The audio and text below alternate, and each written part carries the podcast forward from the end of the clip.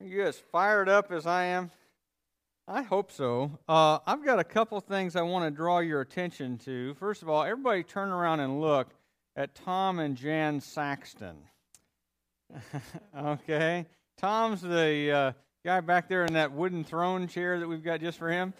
Uh, and he is the king today. He has been married to his queen for 50 years this weekend.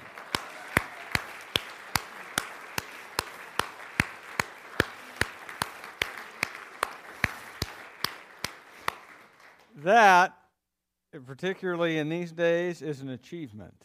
And it comes about not through our effort, but by God's grace. And I'm sure Tom and Jan, if they would talk to you about it, would tell you that same thing that uh, 50 years they have relied on God's grace to love each other and to serve one another and to be the embodiment of the presence of Christ in their home. And uh, it's a tremendous testimony. Uh, may God's grace and blessing be on you both. Um, another thing that happened this week that I'm super excited about, we had Summer Blast this last weekend. Uh, I don't know how long it has been since this happened, but it's been before I was here.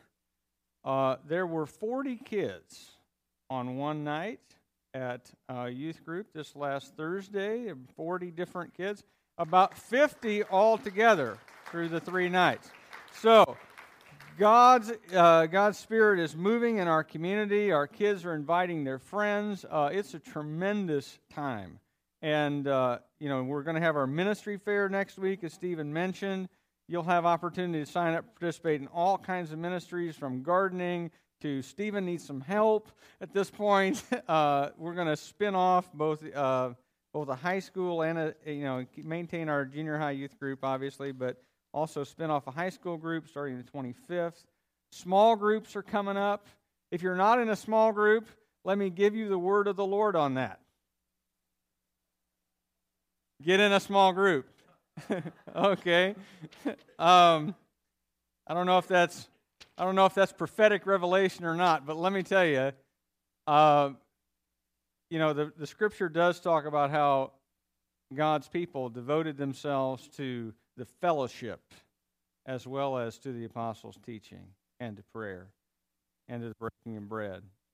And in a small group, you have the opportunity not only to look at the apostles' teaching, but also to look at the breaking of bread and to prayer and to fellowship. And you need to be in a group. I'm serious.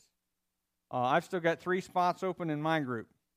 Uh, if you have been in the same group forever, sign up for a group. We took everybody's name off those sign up sheets, so uh, everybody has to sign up for a new group.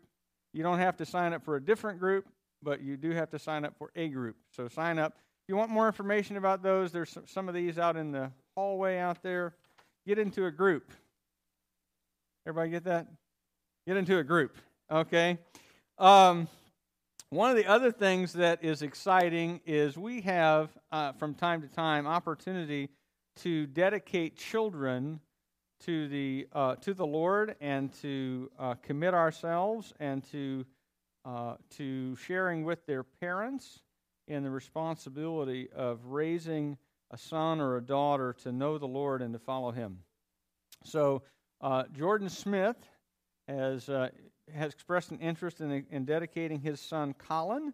Now, please understand, this is not a salvific experience. Uh, Colin is not saved on the uh, goodwill of his parents. But this is an opportunity uh, for him to be dedicated before the Lord by his dad. That he is going to, that, that his dad, Jordan, is going to raise him to know and to follow Jesus uh, from this age forward. So, uh, Jordan, Colin, if you guys would come on up. Uh, the scripture says that children are a gift from God, that God, in His kindness, entrusts us with kids. Uh, something for all of us to remember. If you're, particularly if you're in that stage where you're still getting up in the night, that this child is a gift from the Almighty. Right? Uh, sons are a heritage from the Lord, children are a reward from Him. And as believers, we're called to recognize that children belong first and foremost to God, that they are on loan, in a sense, to us. And we have the awesome responsibility, but also the awesome privilege of raising our kids and enjoying that gift, and then offering that gift, therefore, back to the Lord in worship. And we're told in 1 Samuel chapter 1 that, that Hannah presented her son Samuel to the Lord. In Luke chapter 2, verse 22, we read that Mary and Joseph brought baby Jesus to the temple in Jerusalem in order to present him before the Lord. And in the same way, Jordan here is bringing his son Colin, uh, presenting first himself and then his son before the Lord, his God.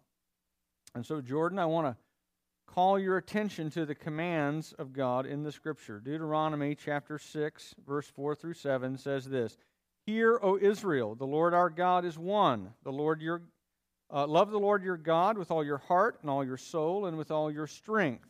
These commandments that I give you today are to be up on your hearts. You're to impress them on your children. You're to talk about them when you sit at home and when you walk along the road and when you lie down and when you get up. So, in other words, the whole idea is, is that day by day, throughout all the activities of the day, that the Lord is present with you, and you have the opportunity as you're raising your son to talk with him and to uh, demonstrate to him the love of Christ. Uh, Ephesians 6 4 also speaks to you as a father. It says, Fathers, do not provoke your children to wrath. Instead, bring them up in the training and the instruction of the Lord. So God's instruction here are pretty plain.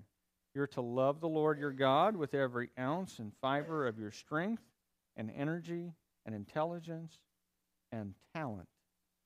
And you're to teach Colin to do the same. And as you love God, you will teach Colin uh, and model before him the wonderful love for God that he will want for himself. And Jordan, by coming forward before God and his people, do you hereby declare your desire to dedicate yourself and your son Colin to the Lord? If so, please respond by saying, I do.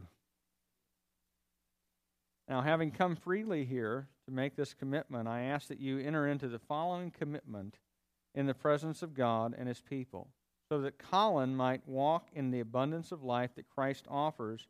Do you, do you Jordan, vow, by God's help and in partnership with the church, to provide Colin with a Christian home? of love and peace, to raise him in the truth of our Lord's instruction and discipline, and to encourage him to one day trust Jesus Christ as his Savior and Lord. Now, finally, I'd ask the church to make a commitment as well, because within the church, parents have first responsibility for their children, but parents also need support and help. Amen?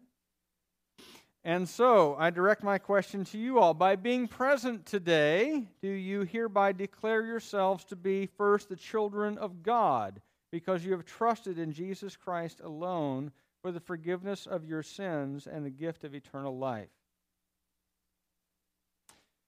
If this is true, um, yes, please respond by saying we do. Would you stand?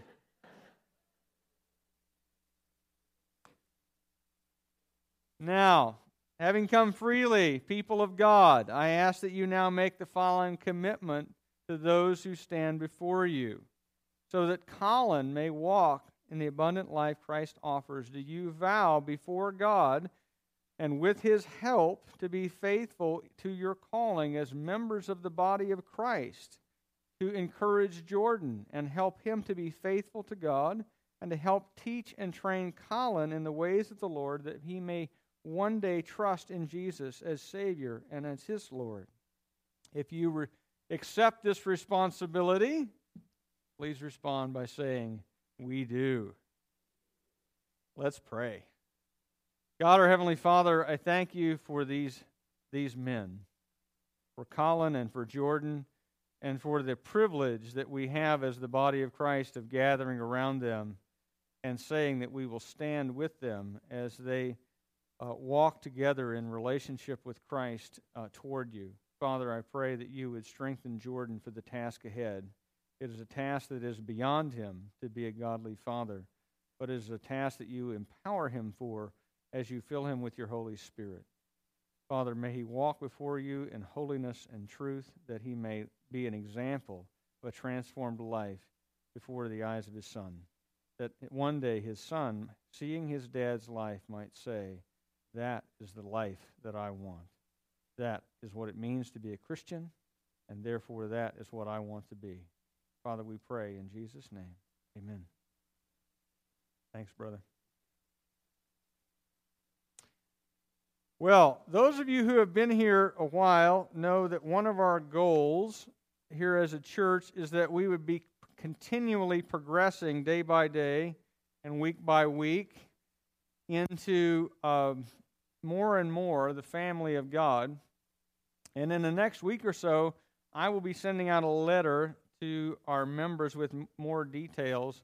But one of the family issues we need to deal with right now is that we are not making budget. So, family meeting on that here, just quickly.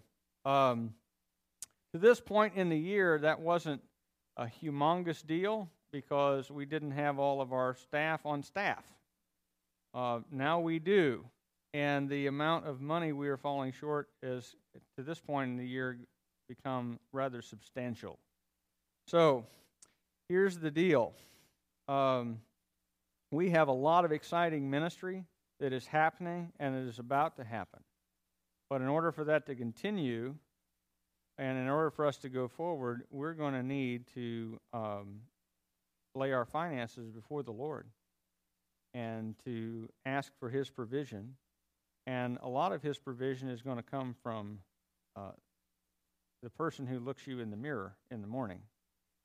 Uh, and so I am going to talk with Karen when she comes home, and we're going to sit down together. And I'd encourage you to do the same with your spouse and see what we can do to resolve our situation. This is the budget we've committed to.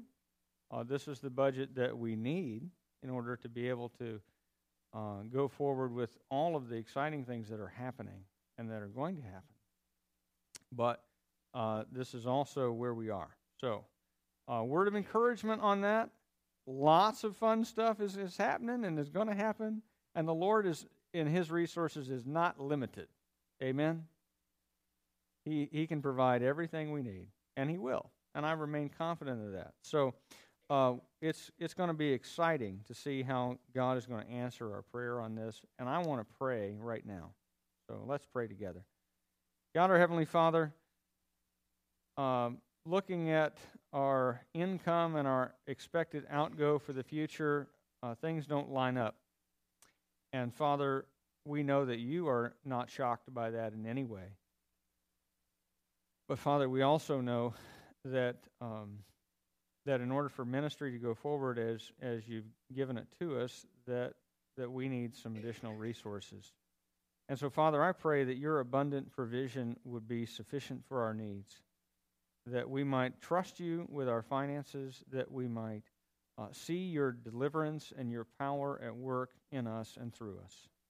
And Father, we pray uh, for you to open the floodgates of heaven and fill the storehouse, that we might have everything we need for, for life and for godliness, but also that the church, your people, uh, might have all that, uh, that it needs in order to go forward in ministry. And we pray in Jesus' name. Amen. Now, this week we are spending some more time in 1 Corinthians 14, which is continuing uh, this big section on the gift of tongues. And this is the chapter where Paul gives specific instruction on how tongues are to be used in worship. And he has a lot to say, which is why this is our second of three weeks on this chapter. Um, but as you make your way there, I want to remind you of a couple of things. That, first of all, Paul's primary concern among the Corinthians is the gospel. He wants the gospel to spread, and he wants them to live out the gospel and its implications. And so, in virtually every section of this whole book, Paul ties everything that he says back to the gospel. And so, in chapter 12, he talks about how the, uh, it is through faith in the gospel message that believers become part of the body of Christ. And as members of the body of Christ, every person has a significant role to play and every person is given a gift because they receive the Holy Spirit who converts them by the gospel and who empowers them uh, with his power because of their faith in Christ. And then in chapter 13, we looked at the love chapter, remember?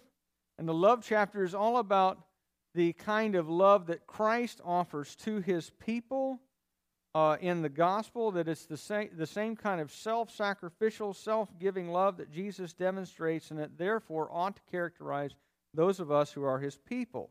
And chapter 14, where we are, Paul is telling us what gospel centered worship looks like in our attitudes and what we choose to do and not to do, and also in the reasons for both our attitudes and our actions. So I hope you found your way there so we can read together. Uh, we're going to pick up in verse 13.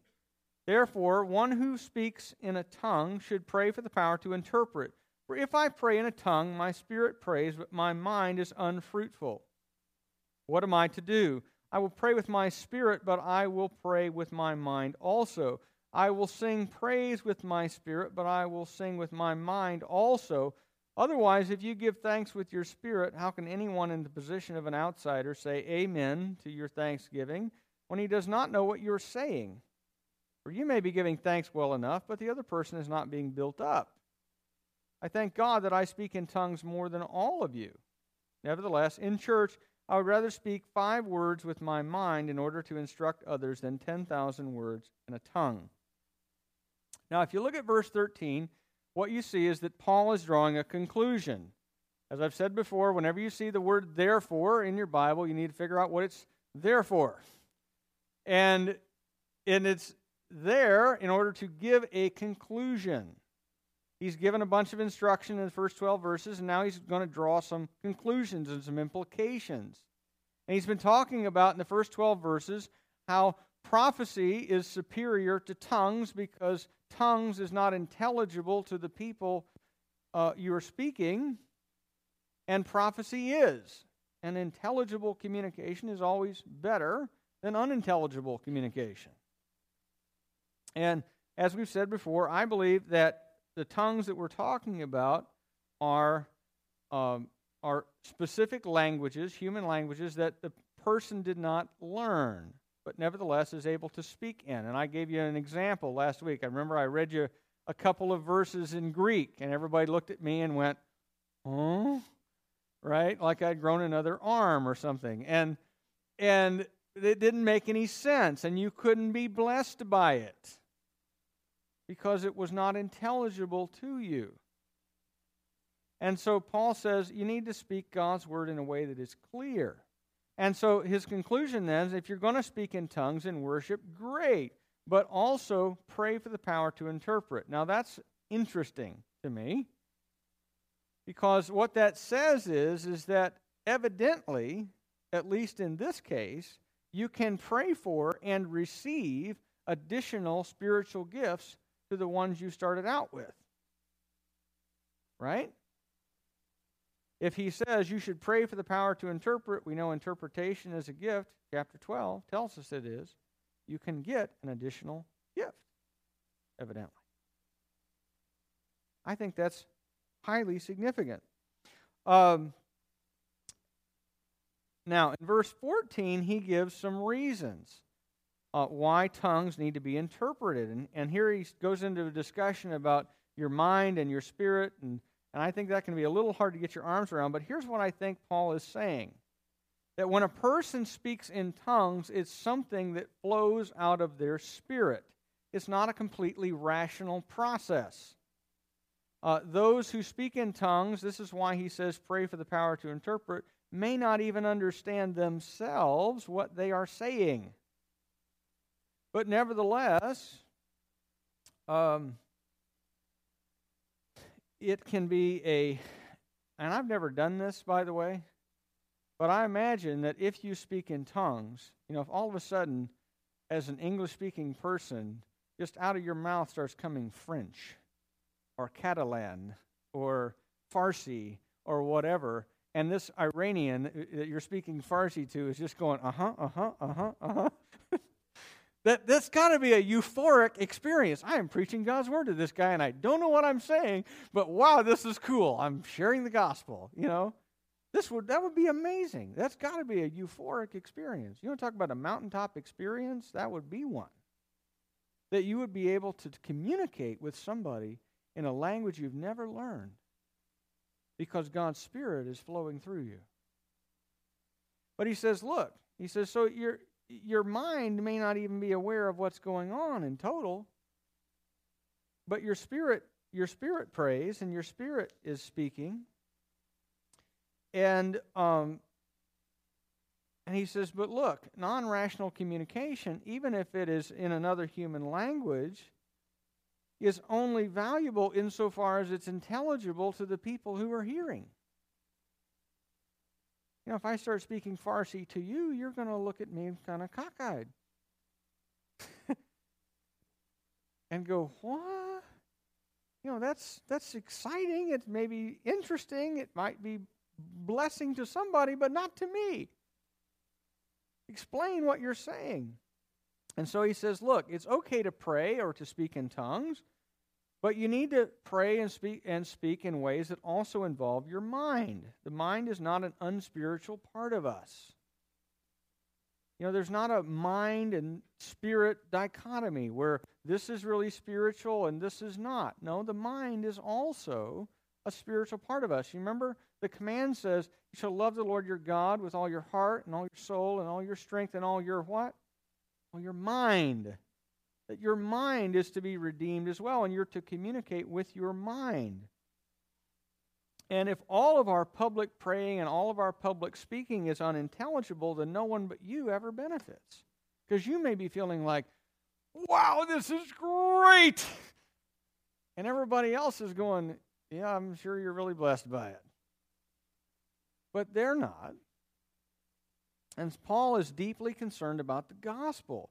And so he brings in the outsider here in verse 16 and basically says, Hey, what about this guy? Wouldn't love for the outsider demand communication that he can get his arms around? And that's also the underlying concern in verse 17, where he says, You might be giving thanks well enough, but the other person is not being built up. And once again, the idea is, is that our gifts are not for ourselves that we don't exist for ourselves. Now, we might think of it that way. You know, we have my calendar, my car, my house, my time, my whatever. But the reality of it is, in Christ, we don't exist for ourselves, we exist for each other.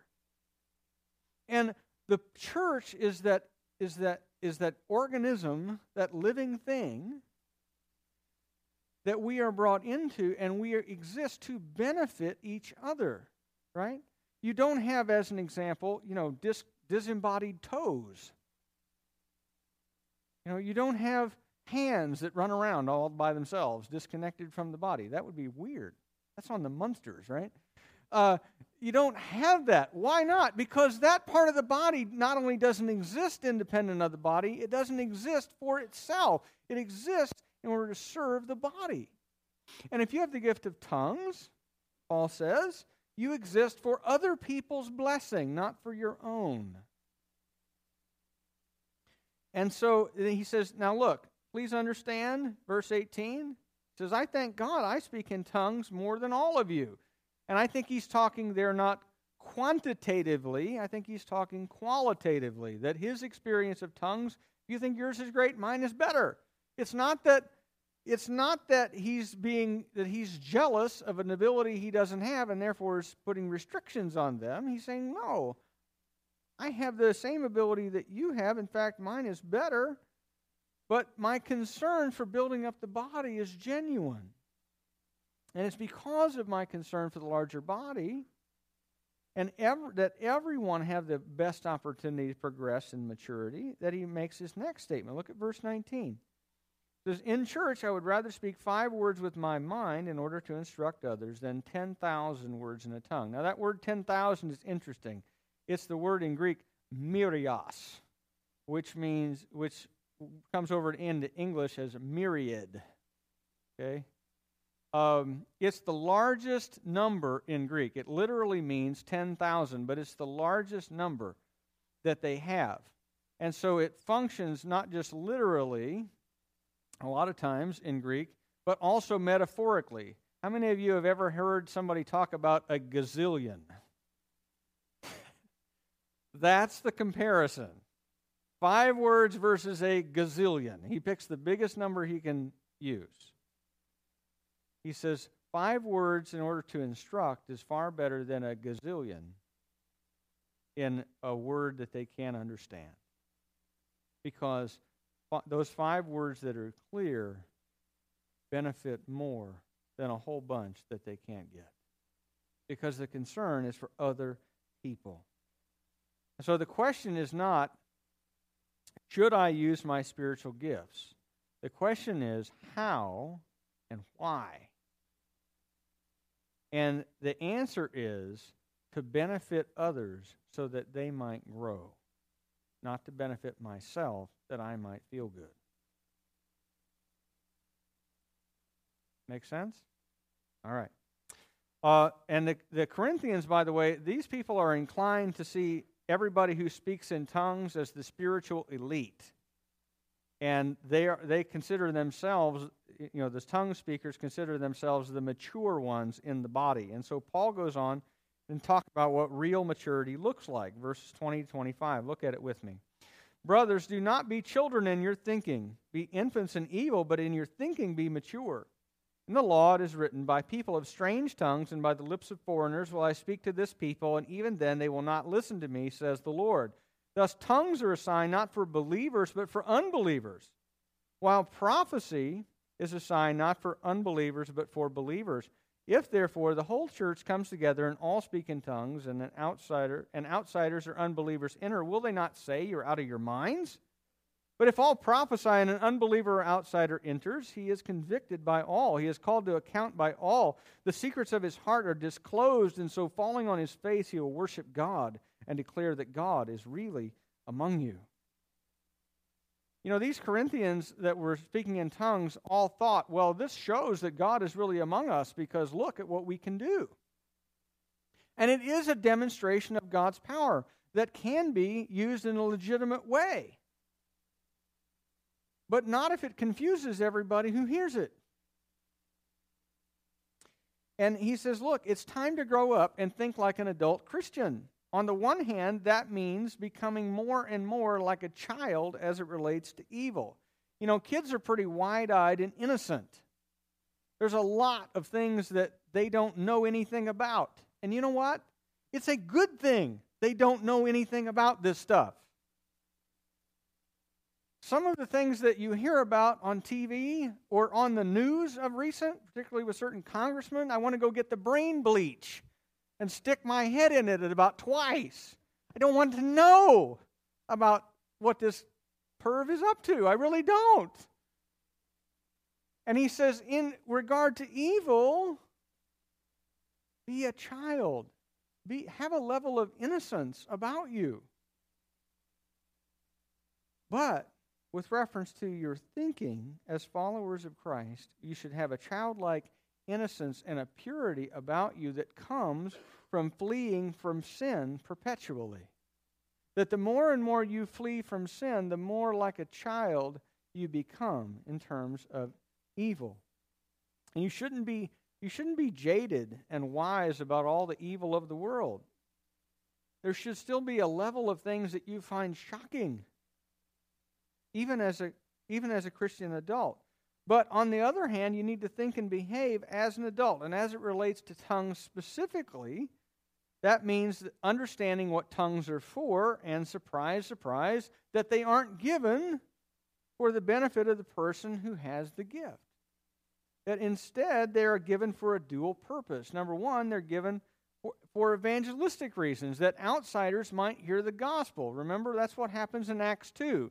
120 people go out. They have tongues of fire that appear over their heads. They are filled with the Spirit, and they begin speaking to this large crowd of Jews in Jerusalem who begin hearing the gospel in their own language. And then Paul, I mean, Peter stands up and he starts expounding the scriptures to people in language they can understand. And about 3,000 of them come to faith in Christ. Now, a whole bunch of them say, you guys have been on the sauce. Um, And that, that highlights the other function of tongues, which is as a sign against people who have uh, who are about to be under God's judgment because of their unbelief. And he quotes a verse here, Isaiah 28 11 says, Men of strange through men of strange tongues and the lips of foreigners. Now, in Isaiah's original context, that's Isaiah 28 11, Isaiah is preaching against, uh, against the northern kingdom of Israel, centered around Samaria. They're into golden calf worship, they're into idolatry, and he says, I have been speaking clearly, and everybody's making fun of Isaiah because you know, well, he's just not that impressive to listen to. He's kind of a country boy. He's not that, he's not, he's, he should be more sophisticated, like our pagan prophets. And, and God says, well, I tell you what, if you can't get clear communication through Isaiah, then I'll give you unclear communication that will still communicate in the form of the, Syri- the Assyrian army will come in, and you won't understand a word that they speak, these people say, but guess what? You will understand that judgment has arrived, just like Isaiah said it was going to. And you won't repent then either, because you are hardened in your unbelief and your rejection of me. And that that the, uh, those Assyrians, they'll speak a different language, but they'll, their message will be clear judgment has come. And the women were taken out of the towns with their heads shaved and hooks in their mouth like a fish when the Assyrians came. And the men were slaughtered. And God's judgment landed. And strictly as an aside, I think God gives tongues at Pentecost as a sign to the Jews in both of these senses. That, first of all, that those who believed might see the power of God because they are hearing the gospel presented by men who have never learned their language, who are nevertheless speaking it. And other people are saying, no, it's not a mighty miracle. These guys are drunk. They've had too much wine. And you know what happened? Within 40 years, the unbelieving were judged by another invading army.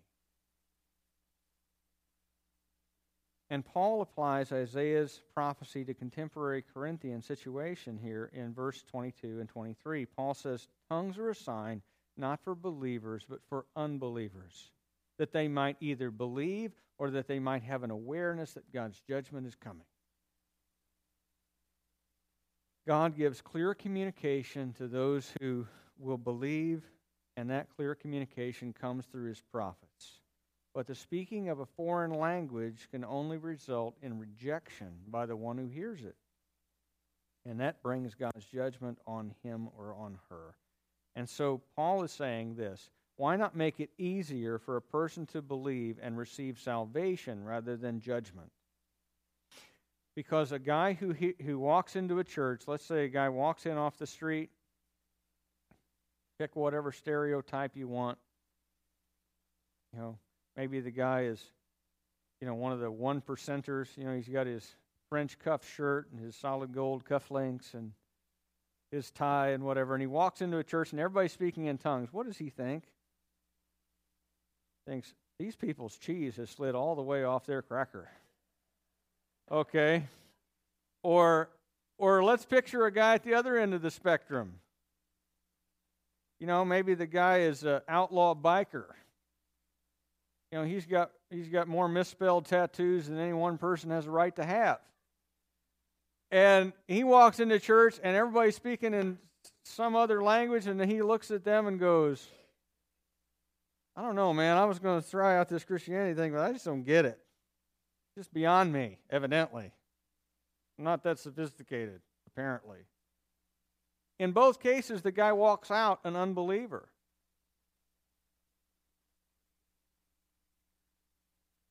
Paul says, but if everybody prophesies, in other words, if everybody is speaking the word of God in a clearly understandable way, what happens? That guy feels the conviction of the Holy Spirit on his life. And then he repents. He falls on his face before God You ever had that happen? You ever sat? Hopefully, it happens regularly with me. I hope this is true. Okay? But I can tell you that it's happened to me. As I sit and I listen to the Word of God preached, I, I sometimes feel like, man, this guy has been reading my mail. Does he, does he work for the NSA? What is the deal? He knows everything about the inner stuff in my heart. But it's not, it's not that the guy's been snooping on you. It's that God is using His Word in your heart to convict you. And when you receive that conviction, you are motivated to repent and to change and to seek the Lord. And he says, and then that guy will have an awareness yes, this is real. God is really among you. That's verse 25. Secrets of his heart are disclosed. And falling on his face, he worships God and declares God is really there. He must be really there. Because all of a sudden, remember the woman at the well with Jesus? She says, Come meet a man who told me everything I ever did. The secrets of her heart were disclosed, and she felt exposed before God and yet never more alive and never more free. And she knew that she had met the Messiah. So here's, here's where the rubber meets the road on this. Bottom line is what will you sacrifice in order to bless other people with your spiritual gifts? Because that's really what he's talking about. He's talking about being willing to make a sacrifice that you are not the focus and you are not the purpose for which you're given a spiritual gift. That other people are the focus and Jesus is the person to be honored. Because here's the reality we've got folks inside the body of Christ with us, and we've got folks outside the body of Christ who need to be served and need to be loved. Those outside the body of Christ are headed for hell unless they repent and believe the gospel. And those inside the body of Christ need to be served and built up and encouraged and challenged. And as Hebrews says, spur one another on to love and good deeds. If you're the horse in that illustration, and you are, and I am, spurred may not feel very good. But nevertheless, you're being prodded to follow Jesus. And that is great. And really, what it comes down to is just one thing it comes down to love. Comes down to love for God and love for other people. I know that's basic stuff, right? Jesus said the whole law is summed up in the two commands love the Lord your God and love your neighbor as yourself. And basically, that's what it comes down to life in the body as well love for the Lord your God and love for other people.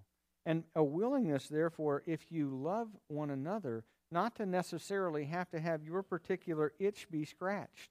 Amen? We won't insist on doing what makes me feel good, but on the thing that builds up everybody else. We'll do what is best for everybody, including those things which are more likely to lead to someone else's conversion than drive them away. Because the thing is, and you all know this, I'm not telling you anything new here, that the church is not a club for people who are inside it already. You know, I'm kind of like Groucho Marx in that regard. I'd never wanted to be belong to any club that would have me for a member, right? Um, but the church is not a club; it's a hospital where wounded and dying people get healed and brought back to life. And that means some inconvenience sometimes. That means some sacrifice sometimes. In fact, it means a lot of sacrifice and a lot of inconvenience a lot of times. But if we love each other as Christ loved us, then it's not a sacrifice, is it? Not really.